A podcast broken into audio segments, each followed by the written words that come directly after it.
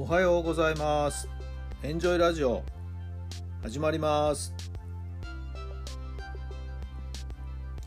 この番組はあなたの素敵な未来づくりのお手伝い、人と組織の診断や学びやエンジョイがお届けします。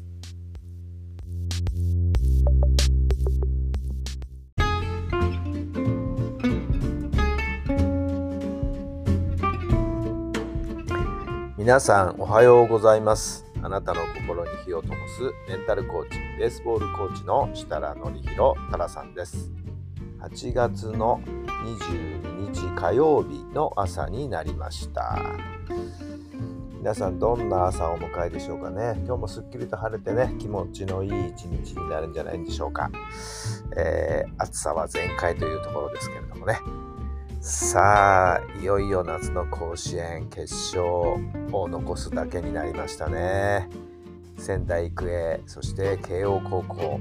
まあこうなるんじゃないかなというね、えーなんとなくの、期待と思いもありましたけれどもやっぱり現実そうなりましたね、えー元祖慶応のユニフォームのスタイルをね、え取り入れている仙台育英まさに慶応カラー同士のですね対戦ということで育英は2連覇をかけて、えー慶応は107年ぶりの優勝をかけてかな。第2回大会の優勝校ですからね。はい。初出場で初優勝したんですよね。実は慶応はねかつての慶応普通部と呼ばれて。当時はですねまだ甲子園球場ではなくて豊中球場えーそして慶応はなんと東京都の東京の代表だったんですよね。はい、えーそんな歴史的なものも含めてですねさあどんな戦いになるんでしょうか楽しみですね。まあ私の予想は仙台育英じゃないかなと読んでいます。えー慶応の勢いすごい勢いなんですけどもね、えーやはり最終的には仙台育英の2連覇が達成するんじゃないかなというのが私の予想なんですけれども。まあ戦力的な分析はちょっと棚に上げて私は監督お二人のね運気というものに目を向けて判断をしてみました、えートータルで考えると育英に部があるというのが私の見解なんですけども。さあ実際どうなりますか？楽しみ楽しみというところです。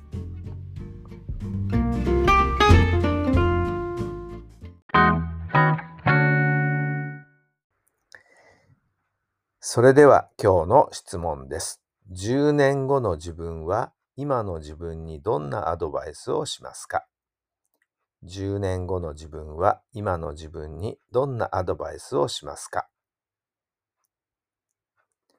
はい。どんなお答えが出たでしょうか？大丈夫。思い通りになるよと。そんな感じですかね。まあ今、例えばしんどいことがあったとしてもね、それは次へのステップ。はい。大きな飛躍になるから大丈夫。ここを乗り越えるために、えーできることを一つ一つやっていきなさいと。ね、先を見れば必ず思い通りになるよ。そんな風なアドバイスをしたいと思っています。心配事、不安なことって、ね、思った、思ってる以上に大したことなかったりするのがほとんどですからね。はい。えーこうなろう、こうなりたい。10年後の自分を見据えて、さあ、今日も素敵な一日送ってみてください。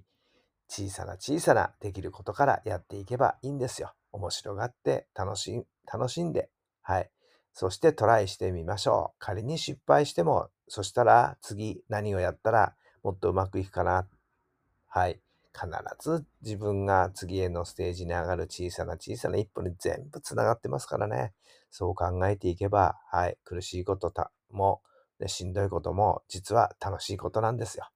必ず思った通りになります。ぜひぜひそう考えてみてください。今日も一日素敵に素敵に過ごしてくださいね。今日も聞いてくださってありがとうございます。それではまた明日。